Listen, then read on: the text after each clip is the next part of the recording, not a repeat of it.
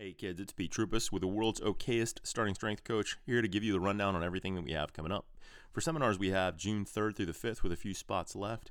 After that, it'll be August 12th through the 14th and then October 14th through the 16th. For training camps coming up, we have a self sufficient lifter camp on September 10th in Wichita Falls. And then we still have spots for our lift, shoot, fight camp. That's on April 30th to May 1st. That's in Wichita Falls as well. For starting strength camps going on at Starting Strength Gyms, we have May 14th in Boise, Idaho with a squat and deadlift camp. Then we have June 11th in San Antonio and June 11th in Orlando, Florida. Both those at Starting Strength Gyms. Both of those squat and deadlift camps as well. Starting Strength Gyms news Columbus is set to open here shortly. So, congratulations to them if this goes out after they've opened up. But you can find out more information at columbus.startingstrengthgyms.com. After that, we still have Tulsa, Tampa, and Miami on the list at various stages of opening. So, for more information on any locations that might be coming up or that you would like to see come up, head over to locations.startingstrengthgyms.com and speaking of gyms, we are still continuing to hire coaches. So if you're interested in any career change or if you're a coach now and you'd like to join us, head over to the startingstrengthgyms.com site, check out the coaching tab, fill out the form, and get an appointment to talk to Inna about that process. And then finally, if you're not a coach yet or you're just becoming a coach and you'd like to accelerate your coaching development, we do have an online coaching development course. If you go to the main site, startingstrength.com, and check out the coaching tab. You can scroll down, check out the information and the details on that. You'll get assigned a starting strength coach mentor. You'll go through about 20 plus modules covering anything from mechanics to anatomy to physics to programming to coaching theory. You'll also submit coaching assignments via video and get feedback on your coaching from your starting strength coach mentor. It's a great way to jumpstart this process and stomp on the accelerator with your development. So check that out as well. And finally, always remember that Bree is an android, so if you have to deal with her, please be patient. Mildly entertaining, somewhat obscure guests, relatively interesting topics, semi professional production quality, reasonably well informed commentary, a great value for the money, hundreds of fans all around the world. It's the Starting Strength Gyms podcast with your host, Ray Gillenwater.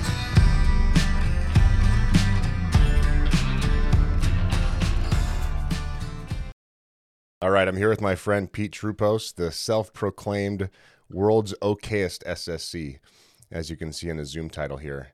Um, by the way, for those of you that don't that are not familiar with ancient Greek, uh, Troupos means frequent masturbator. So I want you guys to be aware of that because Pete has roasted me probably 50 times already on the intro to the audio version of Rips podcast. So that's what you get, buddy. Welcome to the show. Yeah, but it it's it's not you know it wasn't undeserving. I guess I I, I don't know. It's just fun, and uh, I, I do it just for you, Ray. Oh, if I can make you laugh, I don't care about anything else. That's my main goal in life. You don't care about the hundreds of thousands of confused listeners wondering what the hell's going on. No, I want them to be interested and figure out like, oh, who's Ray? Who's this Ray guy that Pete keeps ball busting? This mythic one-legged so fella, least, getting... yeah, who beats up grandmas with no with a broken neck. Some of the stuff's Break true. That's the fighting. shitty part. So you're confusing people. It's like, wait a minute, is, is he telling the truth or not? Yeah, yeah, that's it. There's always got to be a little kernel of truth there. It makes it that much funnier. Uh-huh. Fake, at least I think. Fake news, man. Um, so Pete is, uh, uh, you probably know Pete. He is the part owner and head coach of Starting Strength Orlando. He's been an SSC for a long time. He is a seminar staff coach. Um, are you showing the titties or the? Well, the Orlando. Oh, the thing, word mark. Just got happened it. to be okay, got it. Happened to be on my on my moves. Those are luscious. And uh, he is the ending scene of the intro to the video version of this podcast, where he's doing that adorable. Can you, yeah, that that pose? I think this is the same pose. I don't know. Pete runs social media for Starting Strength. He's the one that's, um, you know, giving you snippy remarks when you uh, when you irritate him and, and the rest of the staff. And um, yeah, so I wanted to have Pete on the on the show today. We're actually not just going to fuck around the whole time. We're going to talk about some interesting stuff, hopefully. So Pete, let's talk about uh, let, us let's, let's give the people some value that, that want actual training information, and then we can save the messing around yeah. for later. Uh, uh, okay. Yeah. So right. uh, we're doing this for free, though. Uh, well, I think YouTube has a new feature where you can actually force people to pay. So you tell me. Oh. Marques Brownlee, there, it's M- better than- MKBHD wanted eight bucks a month for me, and I'm like, man, you're already making ad revenue. Relax, you know. So, know. um, hey, so what what are some common misconceptions about starting strength? And you you get the full brunt of this because you deal with the the full blown general public online, and and you get people it's you know saying we're doing the good morning squad and all, all this all this nonsense. So, what are the biggest yeah, misconceptions? it, it's all all and all in their glory. The general public, all, all- and it's uh, running. You know, in, Instagram, Facebook, and uh, and the Twitter account um, is interesting, right? Because anytime a new video comes out or a new article comes out or we post anything, and I, I'm a I'm on the front lines, just getting just absolutely hammered with some of the uh, unearned confidence in some of the, the misconceptions or misrepresentation of some of the stuff, and uh, it's it's quite hilarious sometimes. Um, I mean, the easier ones, the low hanging fruit, are, are that uh, Rippetoe tells everyone to go mad, regardless of uh, of what their body weight is, their age, uh, their training goals, any of that stuff. Uh, starting strength is just about uh, drinking a gallon of milk a day, and everyone should just drink a gallon of milk a day. And Rippetoe wants to make me fat, and yada yada yada. Um, that that's one that that comes to mind, and it's to the point where I like, oh, I'll lean into it now, and uh, and just start to make fun of it, um, and just respond as if that's actually what we want with a with a meme of of Rip holding a gallon of milk or something silly. Mhm. Um, but uh, I, I don't know how many times, how many videos, or how many uh, uh, that he said on or clarified the position that that is a very narrow population where go mad or a gallon of milk a day would actually be useful and that's the underweight young young male Yep. right like that 17 18 year old that is underweight to begin with that's the quickest way to get um, to put on some some some mass to get some decent calories um, to be able to facilitate uh, you know getting bigger and stronger Yeah, man, mammal So, growing uh, juice, as what- Rippetoe says. Um, I actually don't blame What- what- the general public for being confused about this, especially the weight gain part, because the, how I met Rip actually, I don't know if I've told you the story or not. Um, Hmm. I sent him an email after I was doing his program for a couple of months, and I got stuck. And I got stuck because I was trying to eat clean, and uh, it was cool. I mean, I had abs and stuff, and I was building some muscle for the first time. I was always a skinny guy. I was really happy about it, and I was probably 200 pounds, maybe 210 at six foot two. Um, gaining, I've already gained 30 or 40 pounds on the program, right? So uh, when I talked to Rip, he told me to not eat clean, that my health doesn't matter as far as eating is concerned for a couple of months, right? Like while I'm trying to get big and strong. And he's correct about that. And then he said something that totally didn't make any sense to me. He was like, you know, you'd be a hell of a lifter at 260 pounds. I'm just thinking to myself, I can't I cannot envision myself at 260 without being a fat slob, right? So I'm just like, man, this this guy uh he has a different point of view than I have. but yeah but he was right though, man, cuz I weigh 250 now and um you know, I'm not a Yeah. sloppy tub of lard. No, Uh, no, you look good. yeah. You look good. I mean, if if if Kathy wasn't in the way, I would absolutely make a play for you. but uh, But man, uh, no, 250, I'm- you know, right? Like, so imagine being a part of the general public. You haven't done the program before. You haven't lifted weights, and then you've got some some guy uh, from Texas telling you you need to gain 80 pounds or 100 pounds. Like numbers that just seem absurd. So I, I actually understand this misconception, but the uh, the straw man argument without fully understanding our point of view is the frustrating part, right? It's like no one ever said Yeah. every your grandma doesn't need to be on GoMad. If you're 17 and you weigh 140 pounds at six foot two, you need to be on double GoMad. You know. yeah, and it, I think it's yeah, it's it's purposely misrepresented um, all- all of the time. And I remember early on, and I I can't find the line in the book. I thought it was in the book, and it might have been in an article, or it might have been. I know Rip had said it. Like it's not it, you know, putting on size and lifting and, and being in a caloric surplus isn't an excuse to become a big fat slob either. Yep. So early on, you know, when I started this down in like 2014, um, you know, I, I understood that there needed to be a bit of a caloric surplus, but in no way, shape, or form did I ever, you know, think that I needed to eat double the calories, four, five, six thousand calories a day at, you know, in my mid 30s Mm. trying to do this. Mhm. So I don't know. It's just one of those. It's just one of those annoying things. Yep. Um, Let it out, man. Let's make this a uh, bit of a therapy session. What else? What else bugs you? Tell us. um, I think the other big one constantly is uh, that starting strength is a shitty powerlifting program, and that nobody, nobody, starting strength has never produced any world class lifters, either in Olympic lifting or powerlifting. So therefore, it is a shitty program, and um, which is another fun straw man to deal with Mhm. because we've never claimed to be either one of those things, and especially not a uh, a powerlifting program, right? Powerlifting is the is a sport. Yep.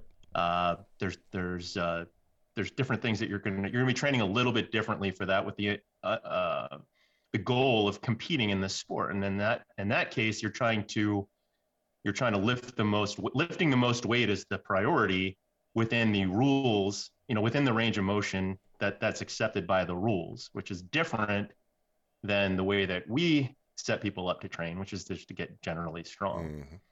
So, so yeah, there's not, we're not considering that. It's not, yeah, I, I, I don't know. I mean, we've produced some pretty strong people, relatively speaking. Yeah. How many Um, people press but- 405? Right. right.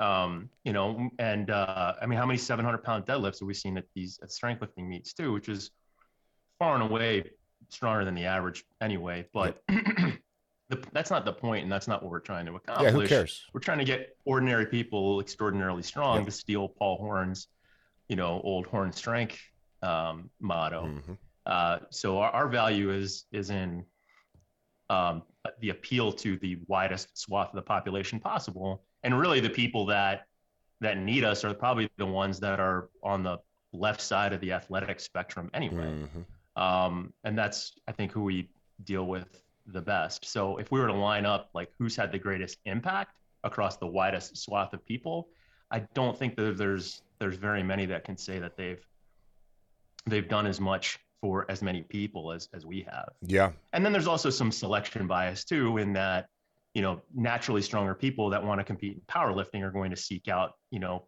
coaches that they perceive the, that coach other top athletes. So it ends up becoming, you know, a, a bit of selection bias on that side as well.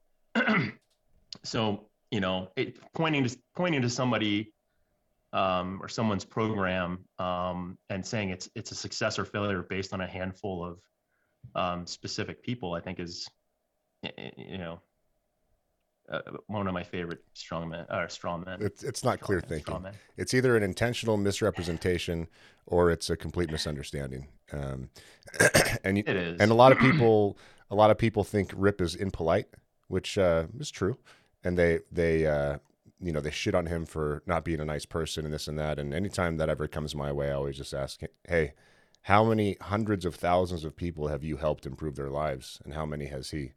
So if, if what he says rubs you the wrong way sometimes, maybe toughen up, Buttercup. He's uh, he's doing pretty good work, and, and you got to respect that. And he doesn't give a shit uh, about powerlifters. He doesn't give a shit about Olympic weightlifters, and neither do I. I mean, we're here to make the general public stronger, and we make that pretty clear. And we do a damn good job of it too, and we've got all the data to back it up. So the program works every time it's applied correctly, and we now have all the logbook data from our 800 plus members at the gyms to verify that that is the case when people show up consistently. Yeah, and it's yeah, it's just yeah, it's hilarious, and especially when you get to know Rip, like you you and I get to know Rip, and a lot of us get to know Rip, and understanding and really stepping back and seeing what a generous guy he is, just in general, and then especially with his time. Um, it's you know, it's tough to, it's a tough pill to swallow sometimes. I mean, I get, I get, I get. Sometimes the perception can be there, like you said, but um, it, it's just there's a lot of things that are is pretty far from the truth when you when you really get to know him uh, and step back and take a look at the contribution, you know, broadly that he's had. Yeah, yeah. There are there are shitty people that don't care if they come off as shitty. Um, there are good people that don't care if they come off as shitty, and there are shitty people that pretend to be good. Uh, and and There you go. Rip is uh, has a heart of gold. He probably wouldn't like me saying that, but he's uh, one of the nicest, most generous guys I've met. He'd hate you saying that probably but I, I think the thing i think the thing that and, and i've had this conversation with him too is that the, the thing that um, he has that is lacking in this industry largely is just integrity right Yep. it's um, st- sticking to his guns um, and not you know not coming off message to to kowtow or to sell um, uh, you know uh, being open to um, uh, to re-examining some things that we may have taken as canon in the past and and and um, maybe tweaking those things and look the the different editions of the book as it's grown um, and some updates and stuff that we've that he's put out there in terms of articles and videos um, but l- largely it's it's to do with integrity Yep. um, and uh, it's sadly lacking across the board um, and not just in the industry but just in, in general Yeah. so I think it's it's it's it's kind of the the exception more than the norm, and that's what I think sometimes people are um, have an issue with. They don't know how to deal with it. And a lot of people are drawn to it, which is the nice part because our hardcore audience, our fans, love the fact that Rippetoe is happy to spend money and to lose an opportunity to make money if it come if it means doing the right thing. And I think that's the Yeah. measure of integrity. Like, are you actually willing to pay a price to uphold your values? And I've seen Rippetoe do that time and time again. Nearly every time we talk on the phone on our weekly or biweekly call. Mhm. So what else, man? What, what are some Uh, what are some misconceptions that you've heard? About starting strength? Like, I, I- yeah, yeah. What, what, what's what's one? You have any favorites that you're like? I'm just kind of sick of hearing this, or that you have kind of a ready-made elevator pitch or elevator response to? You know, everyone that I talk to that knows about starting strength nowadays has a pretty good conception of it. Um, that's Right. probably because I'm not on social media. I'm sure if I was on social media, I'd have a different point of view. And actually, that's that's intentional. I'm not. Yeah. I'm not interested in getting that kind of feedback from strangers. I don't think it's healthy. Um, you know, you can tell me what you think about that. But so, you know, the the main thing that I see online, like on the forum and stuff, is just people don't understand that this isn't these aren't just a series of recommendations to get stronger this is a program this is a concrete well-defined program that if you follow it to a t it will work for you uh, and so people come on the forum and i answer some questions on the forum from time to time and they come off like this is uh, you know you can squat this way then kind of invent your own programming or you can you know modify the, the rest and not wear shoes and not it's like no this is a program that's specific and you have to do all the details. And so i've i've made a bunch of videos and a bunch of comments about trying to reinforce the fact that this is kind of like a franchise model. A franchise model is a defined thing that if you follow um, correctly ideally it works uh, for you. And and um, that's not a mistake either we're trying to make those the same uh, the the other thing i hear from the misinformed or the people that are just kind of coming into this goes back to just the weight thing. You know, people think like starting strength is here to make you fat. I think there are uh, several, a, a lot of our fans um, use strength training as an excuse to be fat.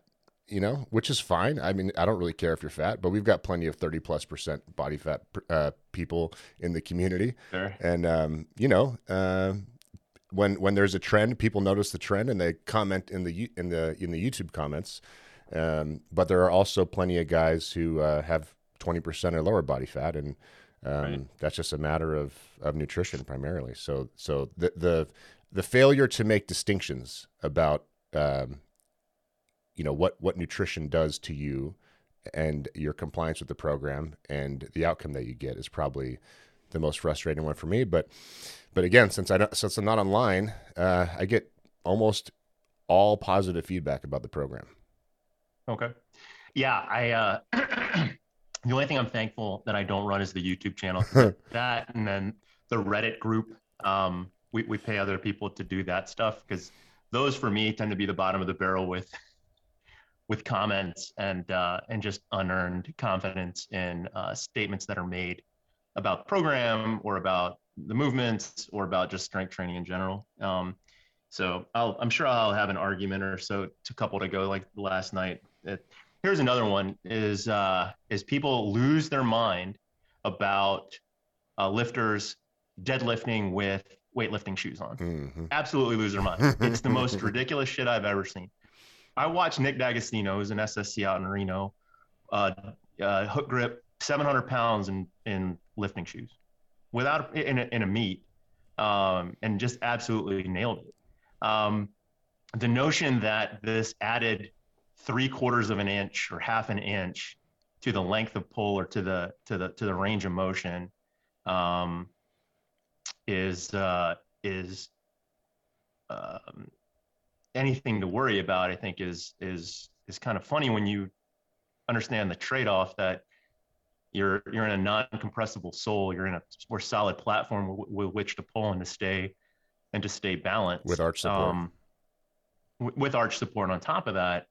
Um, so yeah, I, I would say that for most people, the, the, the height difference in in the lift of the shoe is is negligible. Mhm. I think there there now that's not to say that there are people that we can get into position better if they're wearing flats. I've had that happen, and I've had people change that because they have their own idiosyncrasies that we have to deal with. But to absolutely lose your mind to the point where you're arguing in the comments of somebody, I think is is is is pretty funny. Yep. Um, and just dumb. I mean, we have all our new lifters deadlift and lifting shoes initially anyway because um, like I said, it's it's just a more solid platform to pull from. Um, it's, you're taking out this variable of being able to um, struggle to find balance when getting in position to pull. Yep. Um, you know, and if down the road we feel like it's an, a, you know something that would be an improvement, like if they're really long legged and short armed and they're going to get an actual benefit, that that I would say is maybe the only people that would get a you know a benefit from it. Mhm. um, just to get their hips just a hair lower so they can set their back. Um, you know then so then so be it then we'll make that change but It would be wonderful if Um, anyone that made a comment like this was forced to enter their PRs with verification, as well as what they do for a living. Because I, I have a feeling that all this frustration comes from people that don't really lift heavy and aren't very productive, and uh, hence they have the time to fuck around in the comments of YouTube.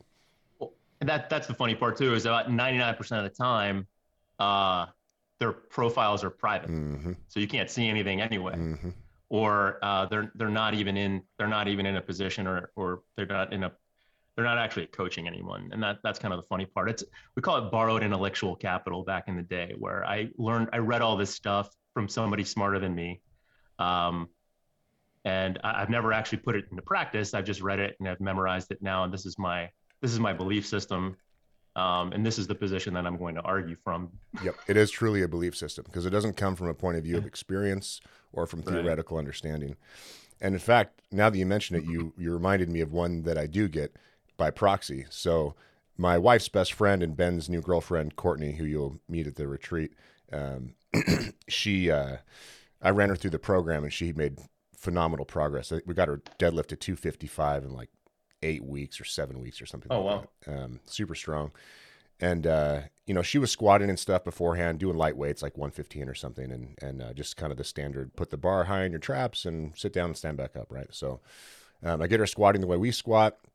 She's making amazing progress. You can tell like everything about her is changing visually, her her technique, uh, performance.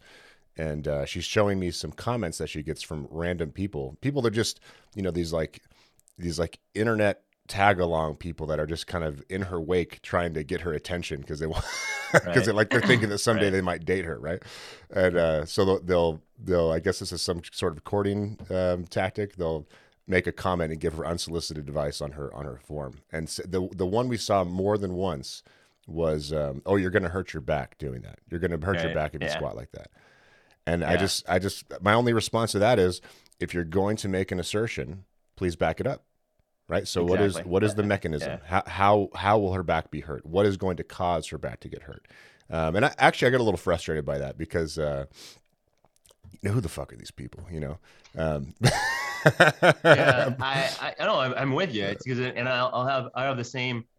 I probably, I have, I had, uh, was somebody was running off at the mouth on Twitter, one of these blue check marks with a huge following, just talking absolute nonsense about stuff, and you could tell that whatever they were saying is stuff that they're just parroting that they've heard. Because when I asked, when I went on the attack, and said, okay, well, exactly what are the mechanisms by which somebody would uh, hurt their back doing this or that? What exactly is going to happen? Ex- explain it mhm. and I could tell they they didn't want because they would interact with everybody else that was commenting, Mhm. but they completely ignored the starting strength account. Um, and you know, somebody invoked Bill Starr one time about something, some other nonsense. that's the appeal to authority because I- logical th- logical Yeah, fallacy I would- Yeah. and they didn't. I don't think they understood that. Like, Rip and Steph knew and were friends with Bill Starr. So when I emailed them and asked them, "Hey, is this true?" They're like, "Nope. Here's why he said it. Here's boom, boom, boom." Like Steph put together a huge email about all this stuff, and I just turned it into a Twitter thread and went back at it. Guy never responded, didn't say anything to anybody. Continues to spout nonsense. that is the uh, theme of social media Twitter.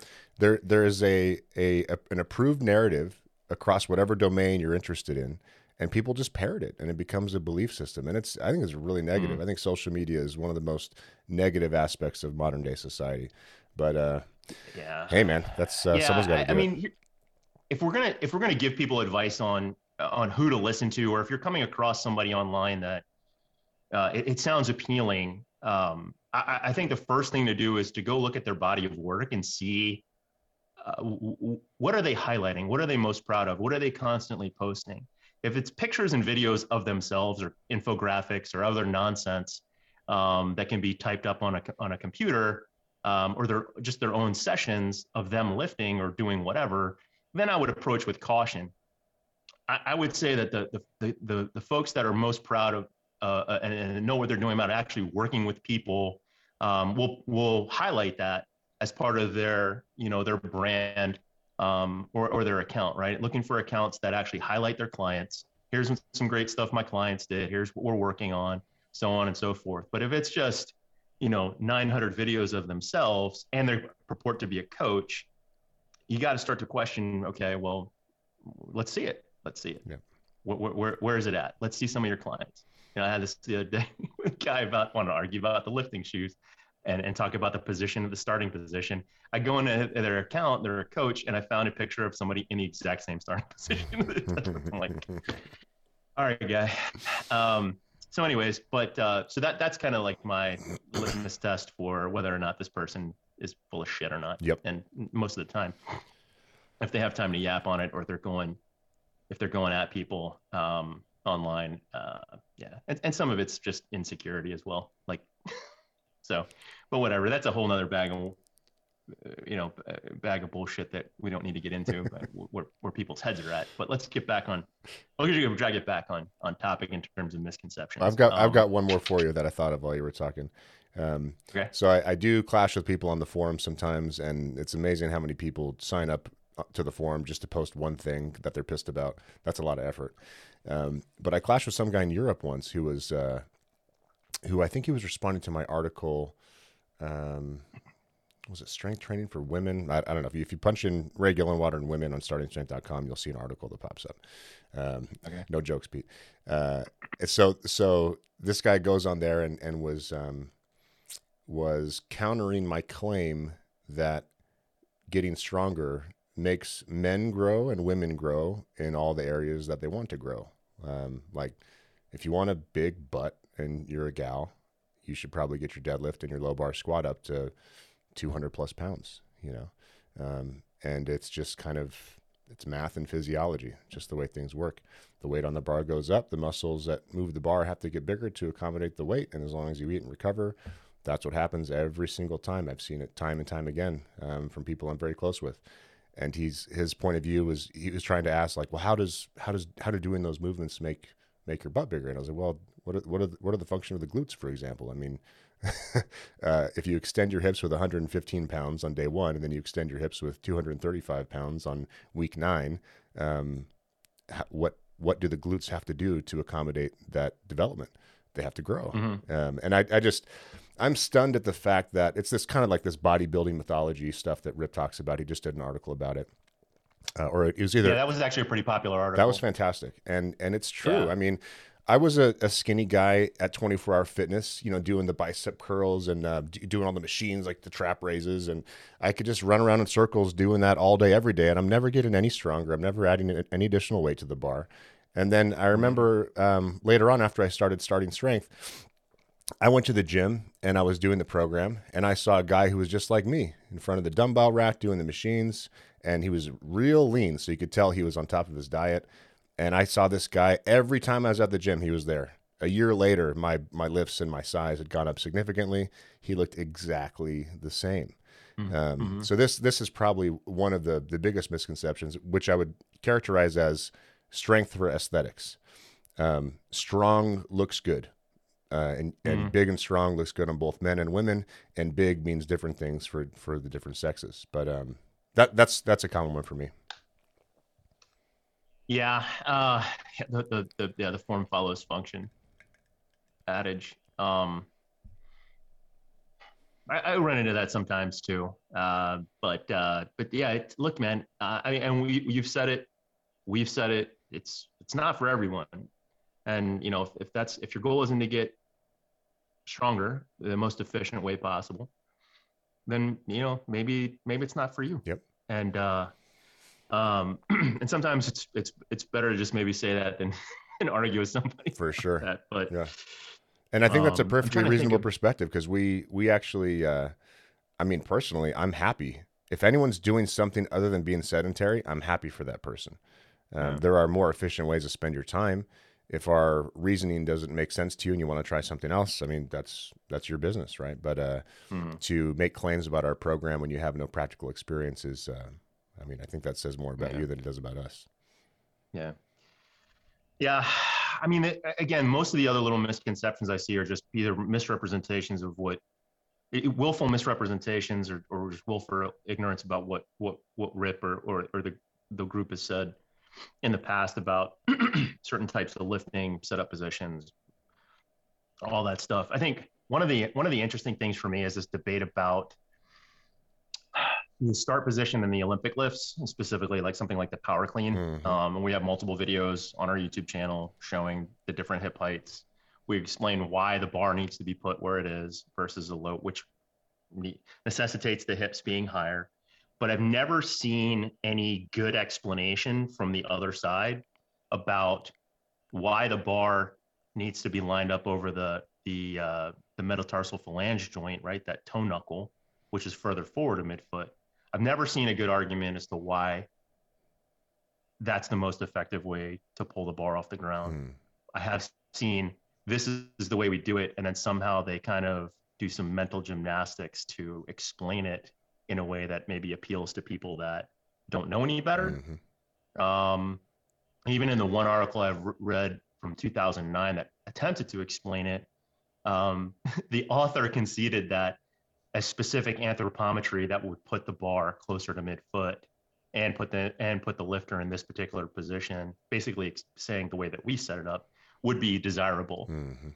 Um, and that lifters from certain backgrounds or ethnicities are tend to be able to get in that position easier, and that's why they tend to do well in that sport, which is interesting. But when I asked why, how an how an S curve bar path is more efficient than a a more vertical bar path, no one can seem to explain that to me. Because essentially, what you're doing by putting the thing forward of midfoot at the bottom is you're making the barbell heavier at the bottom. So why would you want to make it heavier, right?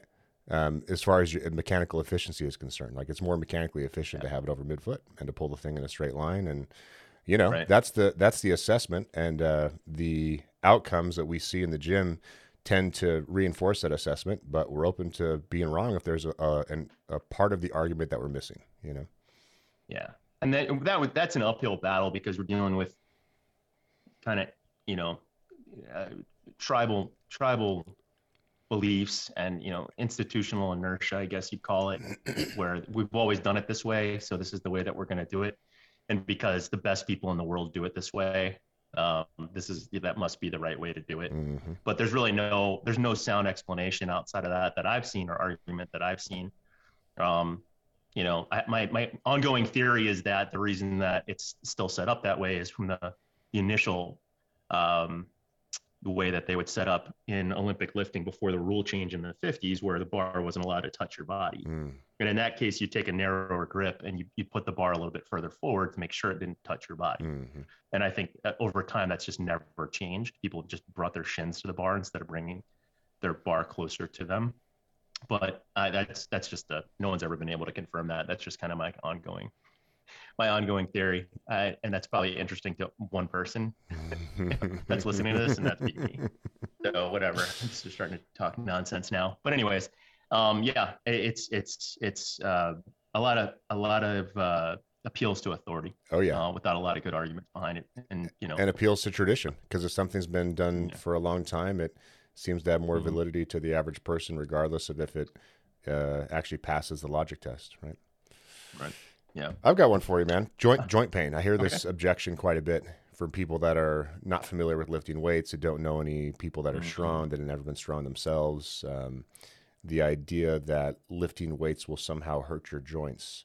Um, it can, yeah, it can with incorrect form, and that's perhaps why it, it has a bad rap. And uh, when you have people like the strongman guy, I forgot his name, that was on Joe Rogan saying that the general public shouldn't deadlift because it's bad for your back.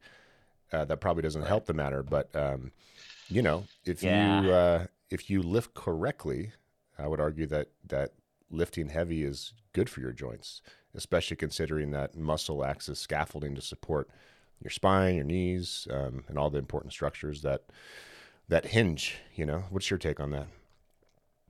No, I, I, would agree done properly. I mean, if you're if you're again, you, you have to take I think when you're listening to someone's opinion on this, um, you have to take a competitor's opinion with a grain of salt because if they've decided to go into the competitive side of this stuff, um, then they've made a decision that that is more important than being healthy.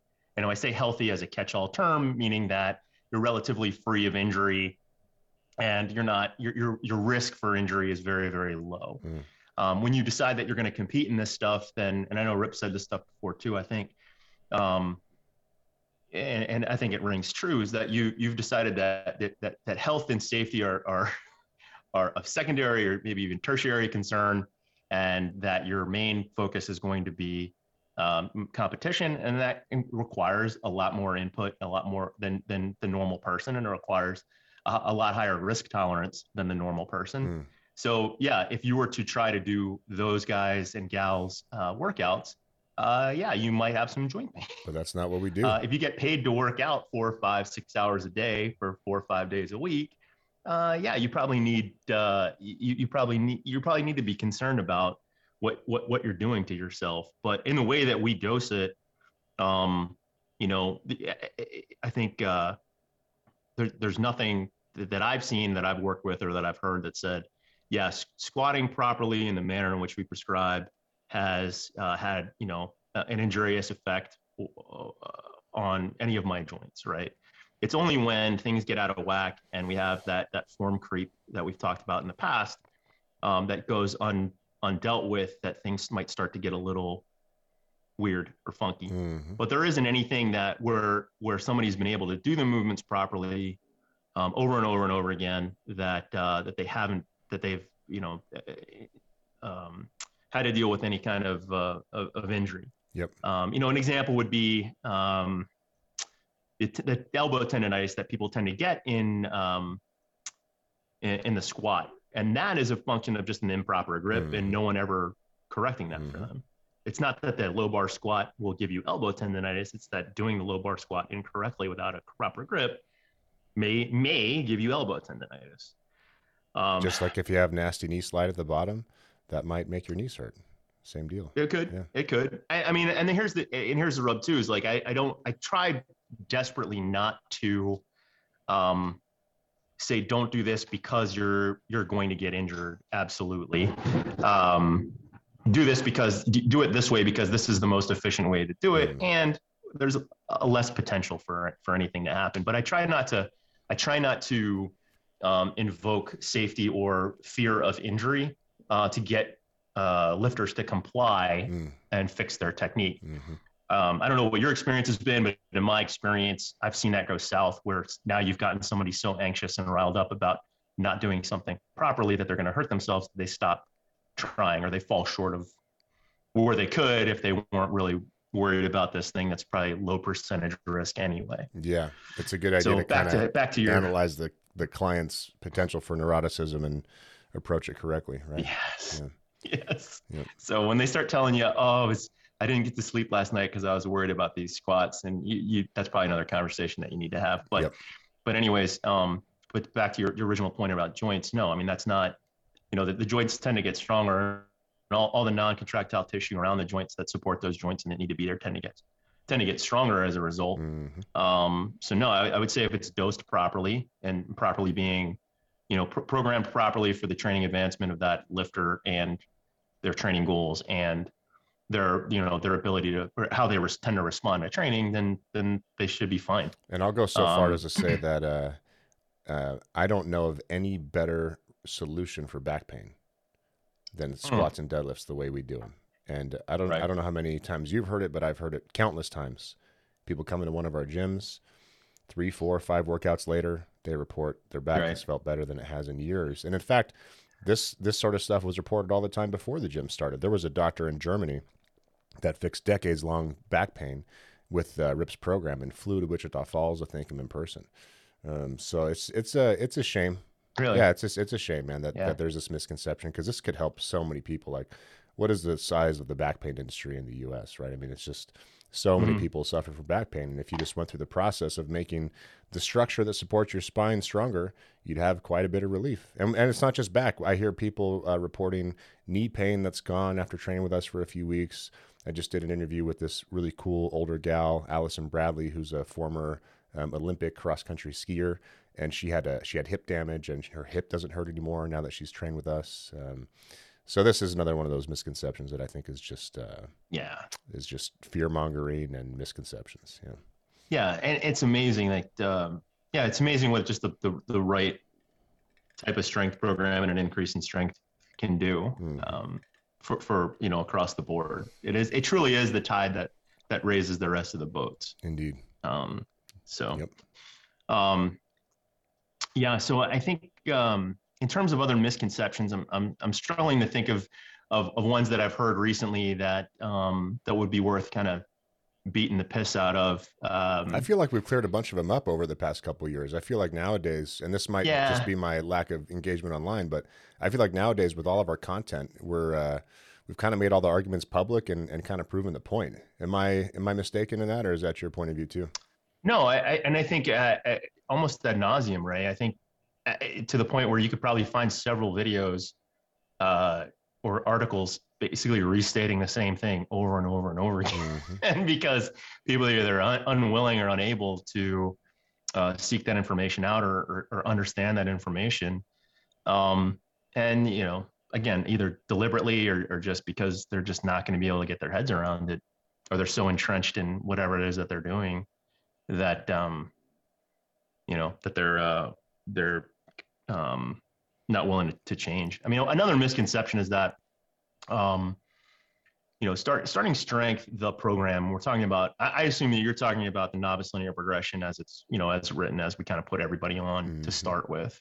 Um, uh, so I think one of the co- again one of the common misconceptions we actually talk about this with um, some of the apprentices and people that are going through the prep course is that novice means uh, beginner, Mm. um, and which isn't the case. I mean, we we we use these training designations to organize the training, and they are simply to do with how somebody is going to respond to a specific stress. Mm. And if you're unadapted to a specific stress, then you're technically a novice, right? If you're able to go through this cycle of, of stress recovery adaptation within that 48 to 72 hours, then you're technically going to be a novice. And the way that, and why that's important is because it's going to determine how we're going to best organize your training so that you get as you get as strong as you can as efficiently as possible and make the most of your time. Um, but people want to people shy away from the novice linear progression, or they don't want to be designated as a novice because they have 10 years experience in the gym doing other prancing around with whatever, or you know they were a lifter in high school and college, and they're yeah. Um, but what I think people, uh, if they can get if they can get past the the, the, the novice designation and, and and get over their their ego about it, we'll understand how effective it is. Not only uh, at just getting you strong, but the data that you're going to get about how you respond to training by only manipulating one variable at a time Mm. and uh, being able to use that information to determine the direction that you're going to take the program post novice because once we get to post novice it's highly individualized right there's a million and one different ways that you can you can move this and um, but if you never if you've never gone through that novice linear progression to understand kind of how you respond to training what you what you're going to do well at what you're not going to do well at um, it, I think it's going to be more difficult to, to come up with an, an intermediate program or start your intermediate program um, and not spin your wheels Mm. wi- without that information. Mm. Um, so, you know, I, I think that's another misconception is that we want, we wanted, we want everybody to do this because that's all we know how to do. Mm. Well, that's not the case. It's the most effective way to do it. And as a coach, I want as much information as, as possible about how this trainee responds so that when it comes time, I can make a determination about where to take them Mhm. excuse me um, it's not because i'm i'm you know we're lazy and we just want to put everybody on this because we don't know any better It's the most effective Um, approach. Get everyone right. back to basics, Um, get them making rapid progress, and then adjust things as needed instead of making a bunch of assumptions and doing trial and error. Right. Yep. You know, people come because a lot of people come to the gym. Yeah, you squat 300 pounds. You can run the bar, and it, they're struggling to get 185 below parallel. And you're just like, all right, yeah, we probably need to fix this stuff yeah too. yeah and it's and it's Um, to the detriment of the people that have that point of view we had a guy at starting strength boise come in for an intro a couple of weeks back and he was a self-proclaimed 400 plus pound squatter um, and he couldn't get to depth with uh, i don't recall what the weight is but it was super light and uh, we, we Mm. told him we need to restart him and ramp him back up and the ego couldn't handle it man so he quit. And uh, you know for, for people that have been lifting for a while and, and don't have the ability to check their ego and go through the novice linear progression even if it's for a couple of weeks if you're an experienced lifter that's your own detriment because there's a lot of value you can you can benefit from if you're willing to follow the process. Yeah, I, yeah, having a bit of humility coming in, uh, both as a lifter and as a coach, uh, is helpful. For- fortunately, uh, I have a godlike humility. So I don't, I don't have that issue. Uh, I, you know, it's, it's my humility is, is, is just top the tier. best Uh, it's the best. It's the best humility you've ever seen.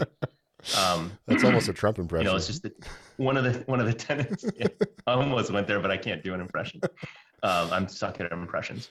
But uh, but yeah, um, but yeah. that- I mean, that's another misconception in general, broadly, and that's one of those things that we're working. We work with the apprentices and with the newbies going through the development program about how to have those conversations with potential lifters and potential clients, and then because I've had that conversation, I don't know, a million and one times with potential clients current clients, people are just starting out, and they're like you know, I, I don't want to be a knob. Well, I, I need information. Like I've never seen you move, man. I, I'm not taking your word for for what you lift.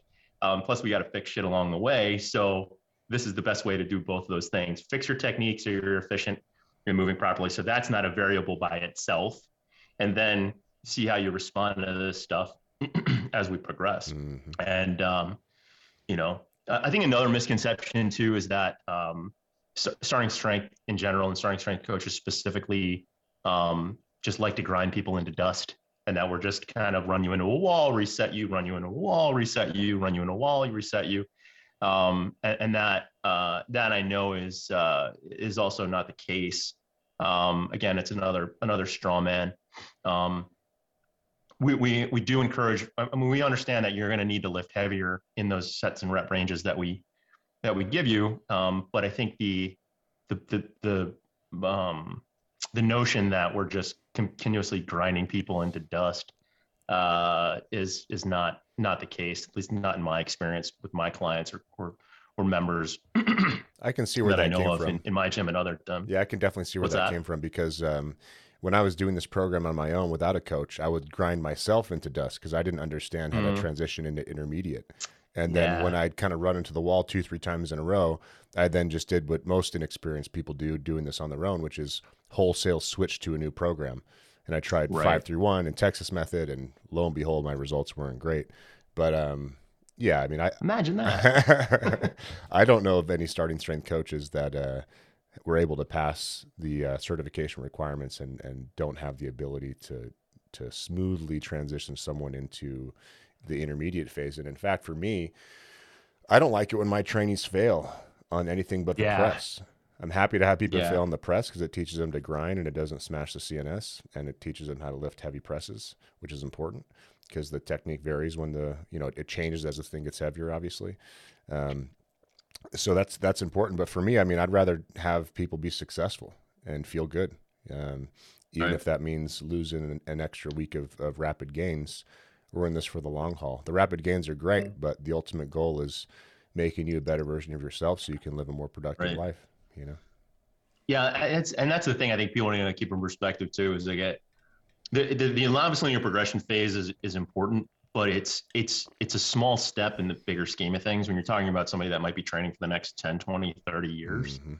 You're talking about 8 8 to 12, maybe 16 weeks tops out of decades of, you know, future training. Um so calm the fuck down. It'll be okay. like a week or two here and there adjusting things with the help of a coach is, is going to be okay. Yeah.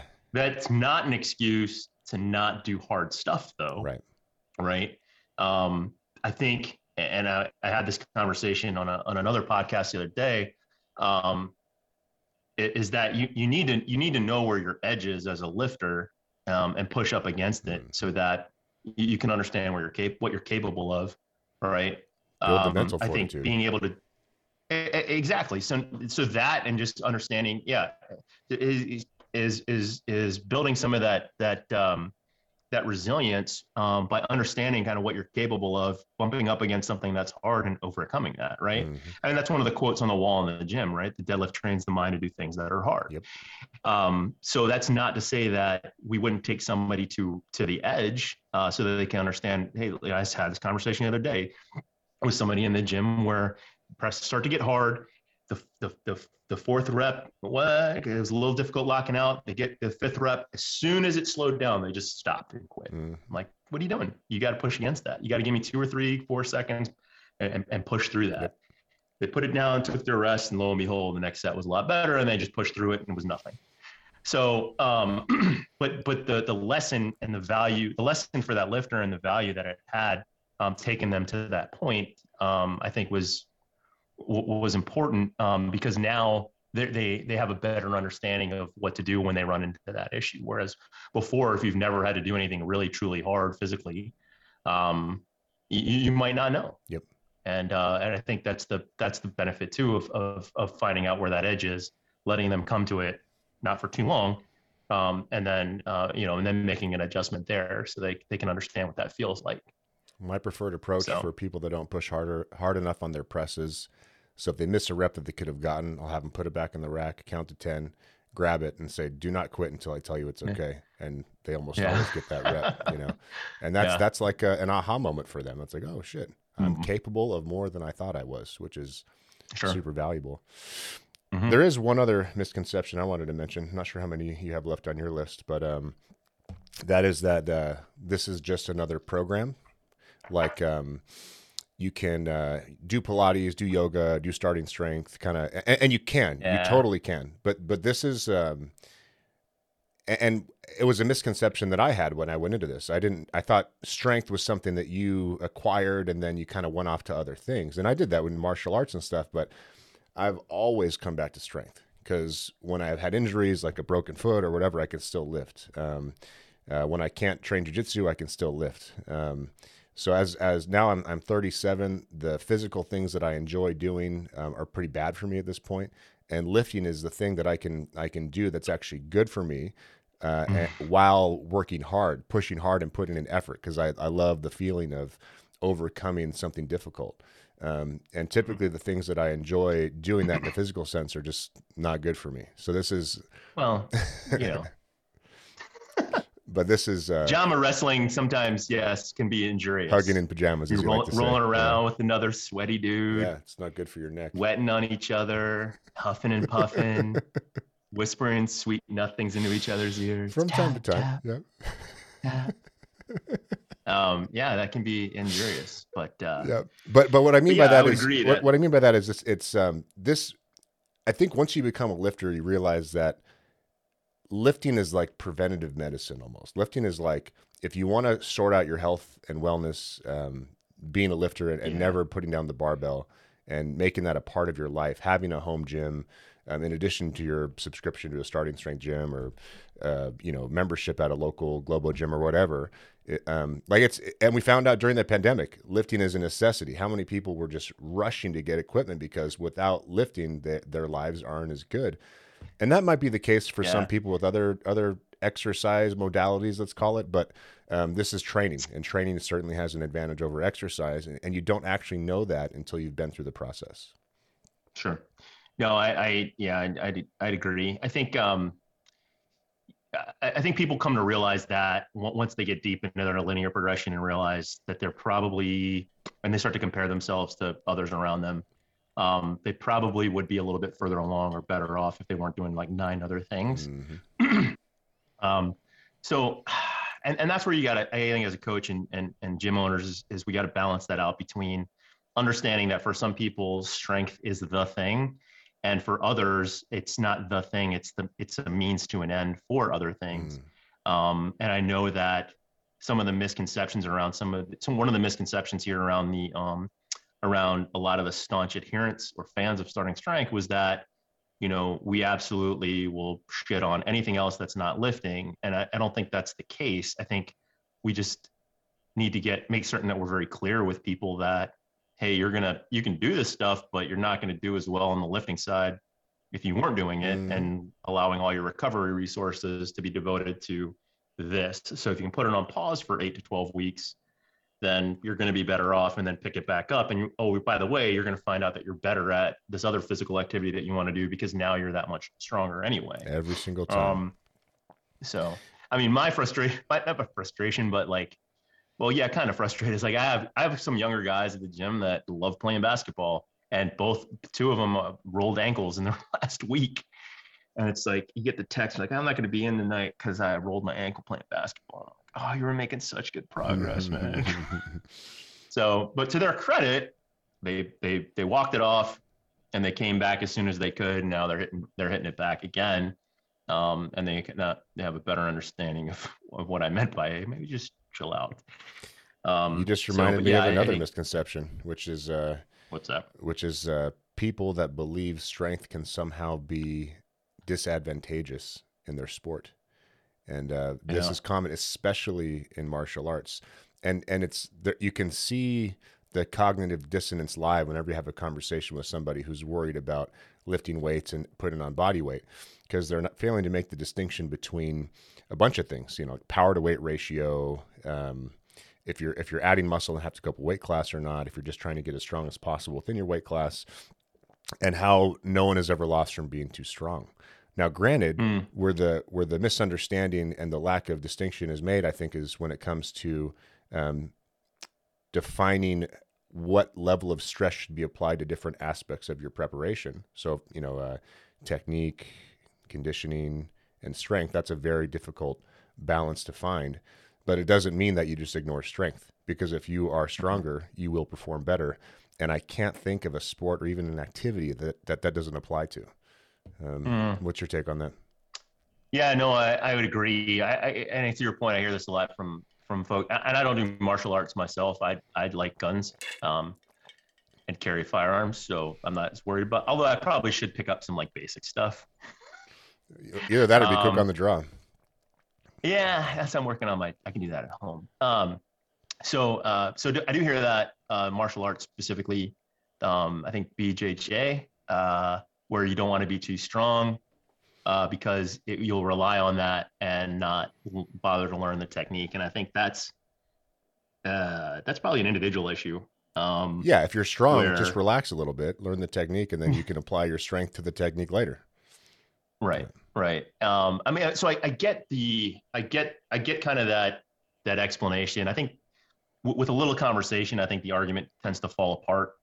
Um, you know, and then, you know, who knows? Maybe it's a bunch of, maybe it's a bunch of higher belts that aren't that strong that just want to keep everyone weak so they can, you know, so they can mop the, mop the mat up with them. I don't know.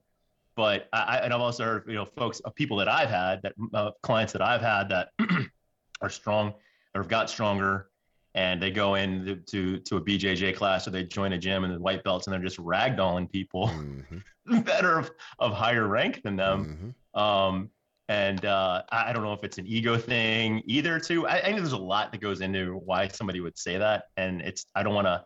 It's it's tough for me to say for certain exactly why somebody would say that um, w- without having that conversation. But uh, but yeah, I, I, think okay, yeah. So you can make the argument that if I'm stronger, I might not, I might not take the time, don't take as much time to develop my technique because I can get to what I, I can get the end result mm. faster with my strength.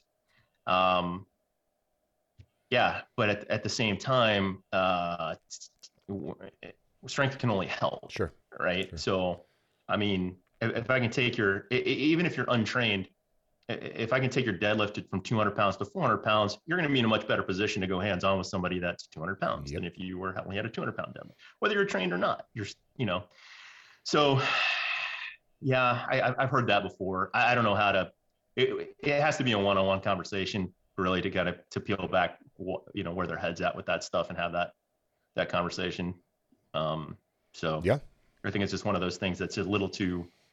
There's got there's there's too much. Uh, too many questions to ask to really have like, um, you know, make a declarative statement about uh, this and that without uh, without having a deeper conversation. Yeah. So yeah, if you're uh, if you're strong, you will be more physically capable. And then if you're trying to Yeah. learn a new technique, you know, when- i like to when I learn new techniques or when I teach new techniques in martial arts, it's um, learn the movement pattern, then apply speed to the movement pattern, and then once you've perfected that, you can try to add power. But when you find that you've got an efficient movement pattern that you can do it quickly, the power is already Mhm. there. You know, so Hmm. it's just a matter of teaching style and coaching. But um, if your biggest problem when Sure. you go into a jiu-jitsu school is you're too strong and um, the coach is yelling at you for beating up the bigger belts, uh, or, or not not beating them up because you don't have the technique, but giving them a hard time, then that's better than going in weak. I mean, I've done jiu-jitsu at 170 pounds Yeah. and at 250 pounds, and my uh, I got injured in the first week uh, at 170 pounds, and my shoulder will will never be the same. And um,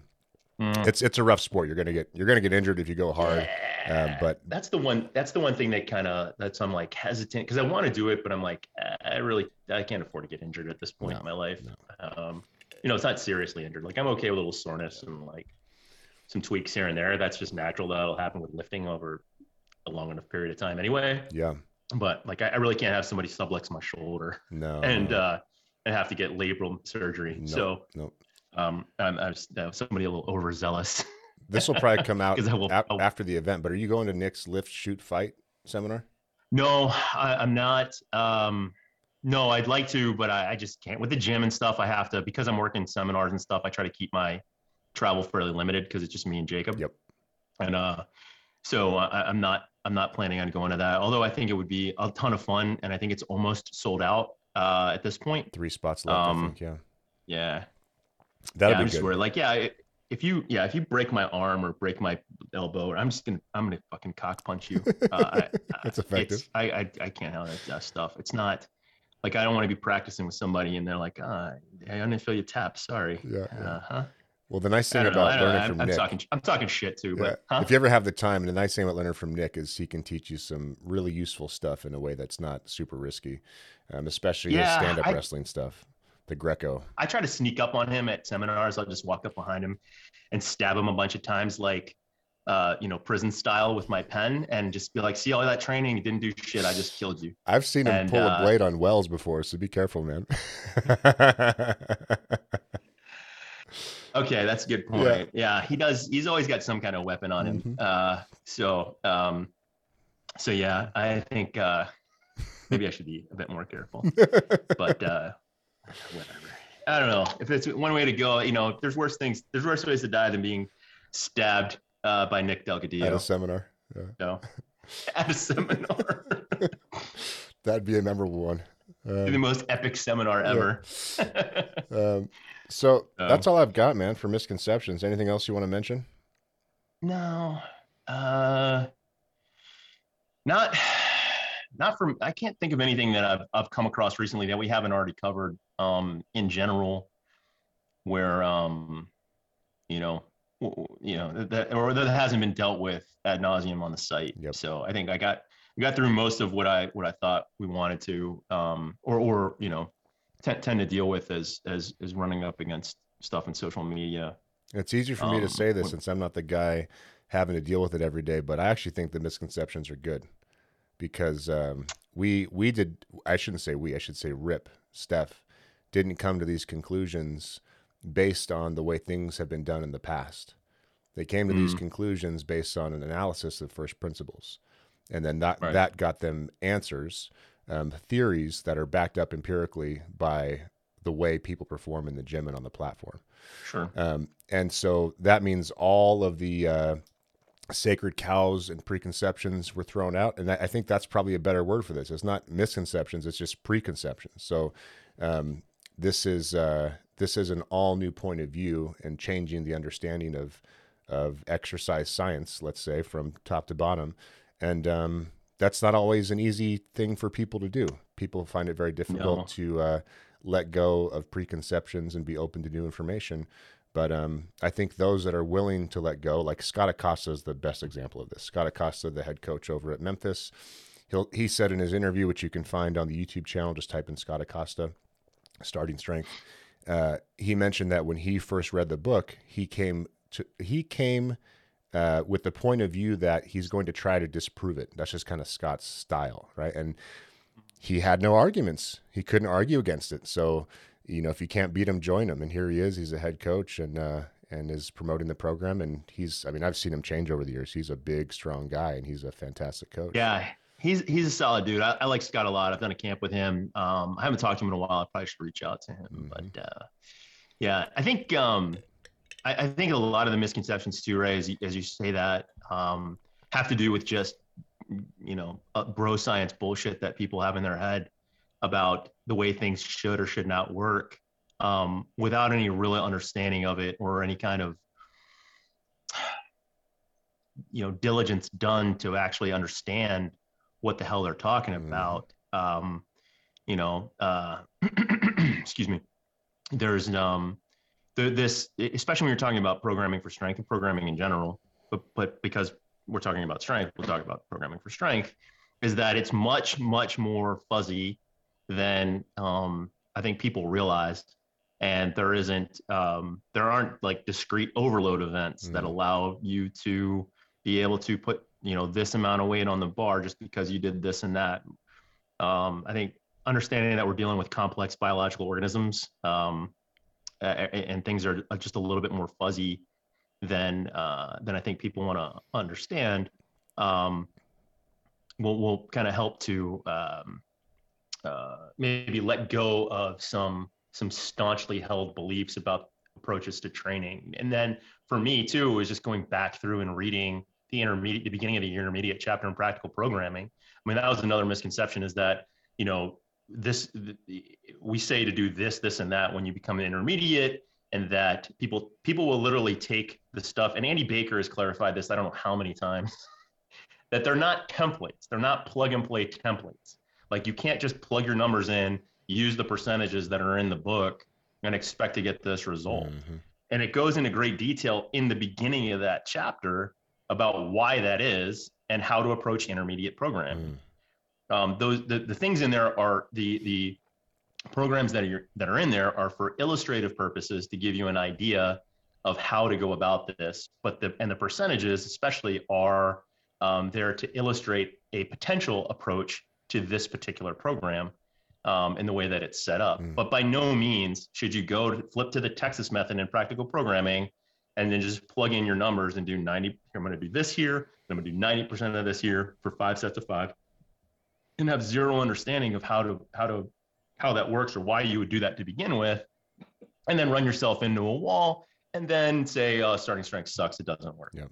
well no you you you didn't do any any of the work to understand what the hell you're doing or why it is you're doing it I feel like you're talking directly to me because I did worse than that. I actually just went on T Nation. Uh, i've done the same and thing man. download i've done the the- exact same thing. the Texas Method article and and had at it, and I was Yeah. like, shit, this isn't working.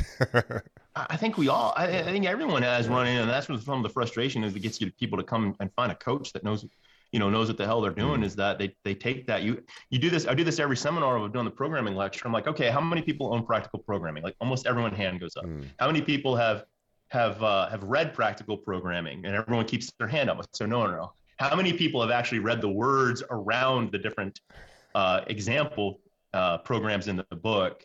And then at most everyone's hand goes down Uh-huh. because that's what be pick up practical Yeah. programming. I'm an intermediate. I'm going to flip to intermediate. I'm going to look, okay, Texas method, HLM, blah, blah, blah, blah, blah. I'm going to plug and play this stuff with zero understanding of how they got there or how they need to approach it or what, you know, how they're going to respond to training and understand like this particular program might not be right for you because you don't respond to training in the same way that somebody this would work. Mhm.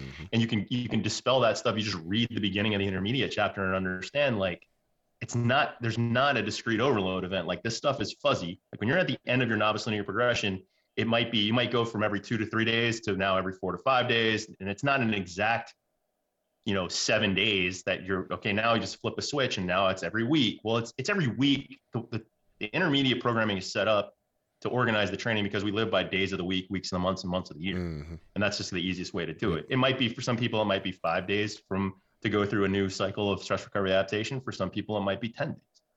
You know, a week just works nice because we have to organize our training, and none of us really are getting paid to train. Yep. So, Yep. but that that I think is another common, I don't know, a misconception. Well, yeah, I would say misconception because then people do it wrong and then come away with the sour taste in their mouth that you know we're selling bullshit when really it's it was a half-assed approach to to to begin with. It's a lack of diligence. Yeah. Yeah, Yeah. yeah, uh, yeah, or just you know an unwillingness to understand or whatever you want to call it. Um, but yeah, I was the same way, man. Okay, yep, I'm doing Texas method. I'm an intermediate now. I'm going to do Texas method, and I uh, even to the point where I was first a starting strength coach and still you know still working through um, how to program for people. Uh, you know, I was still screwing stuff up myself. Um, and uh, you know that, that fortunately I had some some some some mentors in that regard and went back and like checked my ego. Uh, and so okay, yeah, I'm, I have the SSC. It doesn't mean I'm an expert in this particular part of being a coach. I need to go back and get really a lot better at that. Yeah, I So- was uh, quite a mediocre coach when I got my first SSC, and I'm I think I'm a Mm. good coach now, but plenty plenty to Mm. go. And as the world's okayest coach yourself, I'm sure you can understand where I'm coming from. That's not the worst. I'm the okayest. I think I'm, if not the funniest, one of the funniest. Just At least I'm just gonna keep telling just myself that. self-proclaimed, yeah. you do have the best memes for sure. Um, well, man, now No now that we've uh, gone through our therapy session and hopefully your blood pressure's lower and you're feeling better, um, let's end on a positive note. How? Tell me about uh, what it's like being at Starting Strength Orlando. Oh, it's been great. Um, we're in a great location. Um, working with with Scott and Kelly Seidel um, has been great. Uh, super supportive and um, uh, really worked hard to uh, you know to get the gym up and running the right way. Um, I thought we've done a, a good job in selecting staff in the way of, of Jacob as the other coach and the apprentices. Um, and we're in a great location uh, in Maitland, is north of Winter Park, uh, in a high traffic area. Um, and, and, you know, I've had I've had people come to the gym that have signed up that that I knew before or worked with before in a one-off capacity, or people that are just fans of the program.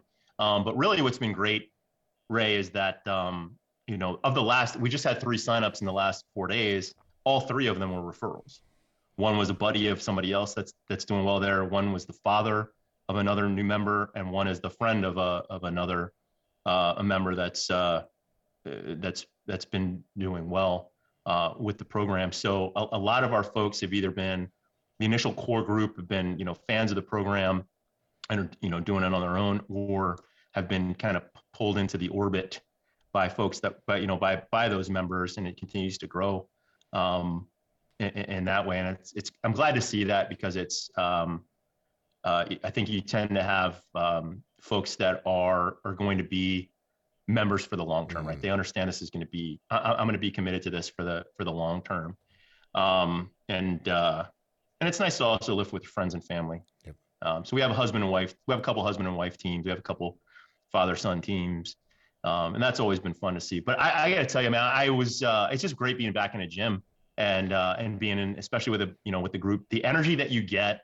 from coaching those those groups um, is unparalleled Mhm. comparing to somebody like uh, and not that I don't love working with my one-on-one clients, but um, the the energy that you get in a group with you know everyone lifting and cheering, you know, in, in some cases they they might cheer each other on, um, versus something like especially online coaching, um, it is just you you you can't compare it. Yep. And uh, and it's it's uh, I love going in every day. Um, I love doing what I do. I'm re, you know constantly re-energized around some of the other stuff that I do too. Um, Florida's going to be big, man. We're going to have three gyms there: Orlando, Tampa, Miami, just to start, and we'll probably do more after that. And um, Yeah, but we were we were first, just so we know. We we're in the great state of Florida. I'm never moving. It's been awesome through this whole rigmarole the last couple years. Uh, I wouldn't want to be anywhere else. you have a governor Um, who seems like he is a reasonable person, which is pretty unusual in politics. So that's nice. Yeah, I wasn't a, I wasn't a uh, I really didn't know anything about him uh, until you know the pandemic stuff start the pandemic shit started, and then you kind of look at these different um, folks making different decisions about stuff, and you're just like, mm, yeah, I'm glad I don't live there. I'm glad I don't live there, and um, so from a from a you know operation standpoint, small business operation standpoint, I can't see being anywhere anywhere else Mhm. really. Yep. Um, you know, I'd be reluctant to to open or move a business to some of these other folks. Other than the Based on what I weather saw. and your fellow residents, Florida's a pretty nice spot. You know.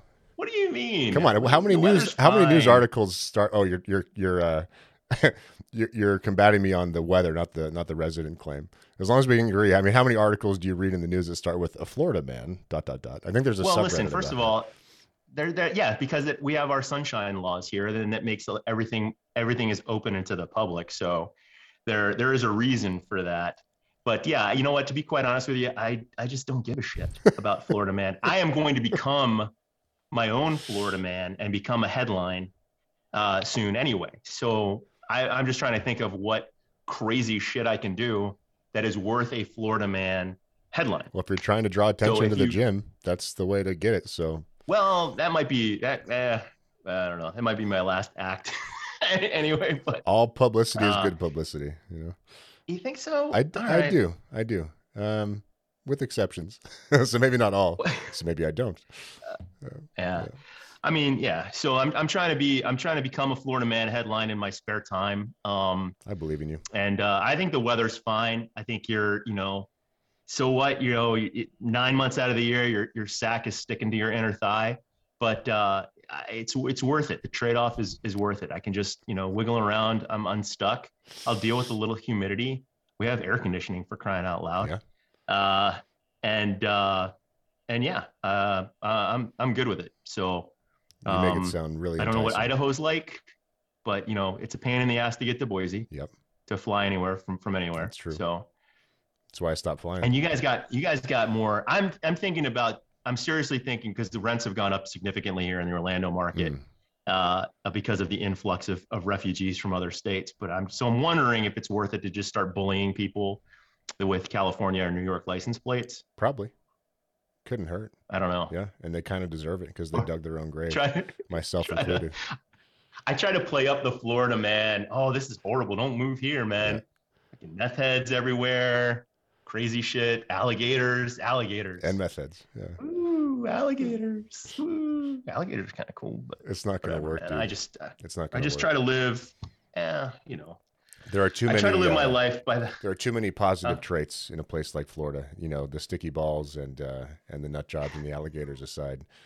You know, there aren't many free spots left on Earth at the moment. So to Mm. be to be there, to be where I'm at, definitely the way to go. Yeah. No, I dig it, man. I, I dig it. And we try to, we try to live our lives by the, the tenets of the Wu Tang Clan uh, every day. Um, you know, the Wu Tang Clan number one is nothing to fuck with. Wow, So, you know the and, tenants. and pr- and protect your goddamn neck, right? Yeah. I mean, that's one of the ones that I think you could have used help with. you should have told me that in October. That would have been helpful. Protect your goddamn Yeah, you're neck. too late. Yeah. yeah. I'll hook you up with my Wu Tang financial guy. Damn. Um, and uh, and uh, and see if we can't get you squared away. But uh, but yeah, Dude, I don't think there's any possible better way to end the podcast than with a Wu Tang quote. So let's just leave it at that. okay. And let's make sure that we we say our prayers to Harambe, blessed be his name. And thank you for having me on. I appreciate it, the opportunity. All right, man. Well, I finally got you back, and hopefully I didn't start a war because you're better at this than I am, and uh, we'll see what happens. Thanks. I don't know if I'm better at that, but I just gotta be a bit more creative. We'll see. Yeah. All right, Pete. Thanks, man. Thanks for having me on, though. Seriously, right? Yeah, man. Appreciate it. Talk to you soon. All right, all right, brother. Take care.